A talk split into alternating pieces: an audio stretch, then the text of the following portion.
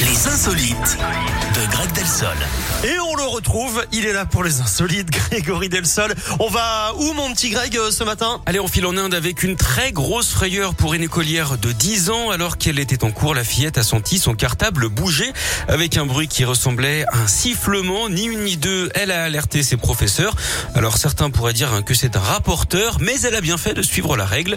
Le sac a été prudemment emmené à l'extérieur où un homme non moins courageux a secoué le sac à dos pour en faire sortir l'intrus. Et la stupeur puisqu'il s'agissait d'un cobra, l'un des serpents les plus venimeux du monde. Le reptile d'un mètre cinquante de long, heureusement, s'est rapidement enfui dans la végétation sans mordre personne. D'ailleurs, vous savez hein, ce que détestent par-dessus tout les éleveurs de serpents Euh... Bah non, non, mais quelle question Bien sûr que je ne sais pas Greg. Eh bien, tout simplement, les personnes médisantes, enfin, les langues de vipère. Merci Greg. Euh, les insolites, c'est sur radioscoop.com. En replay dans un instant, Juliette Armanet ou encore Kungs pour Clap Your Hands. Et juste avant, un petit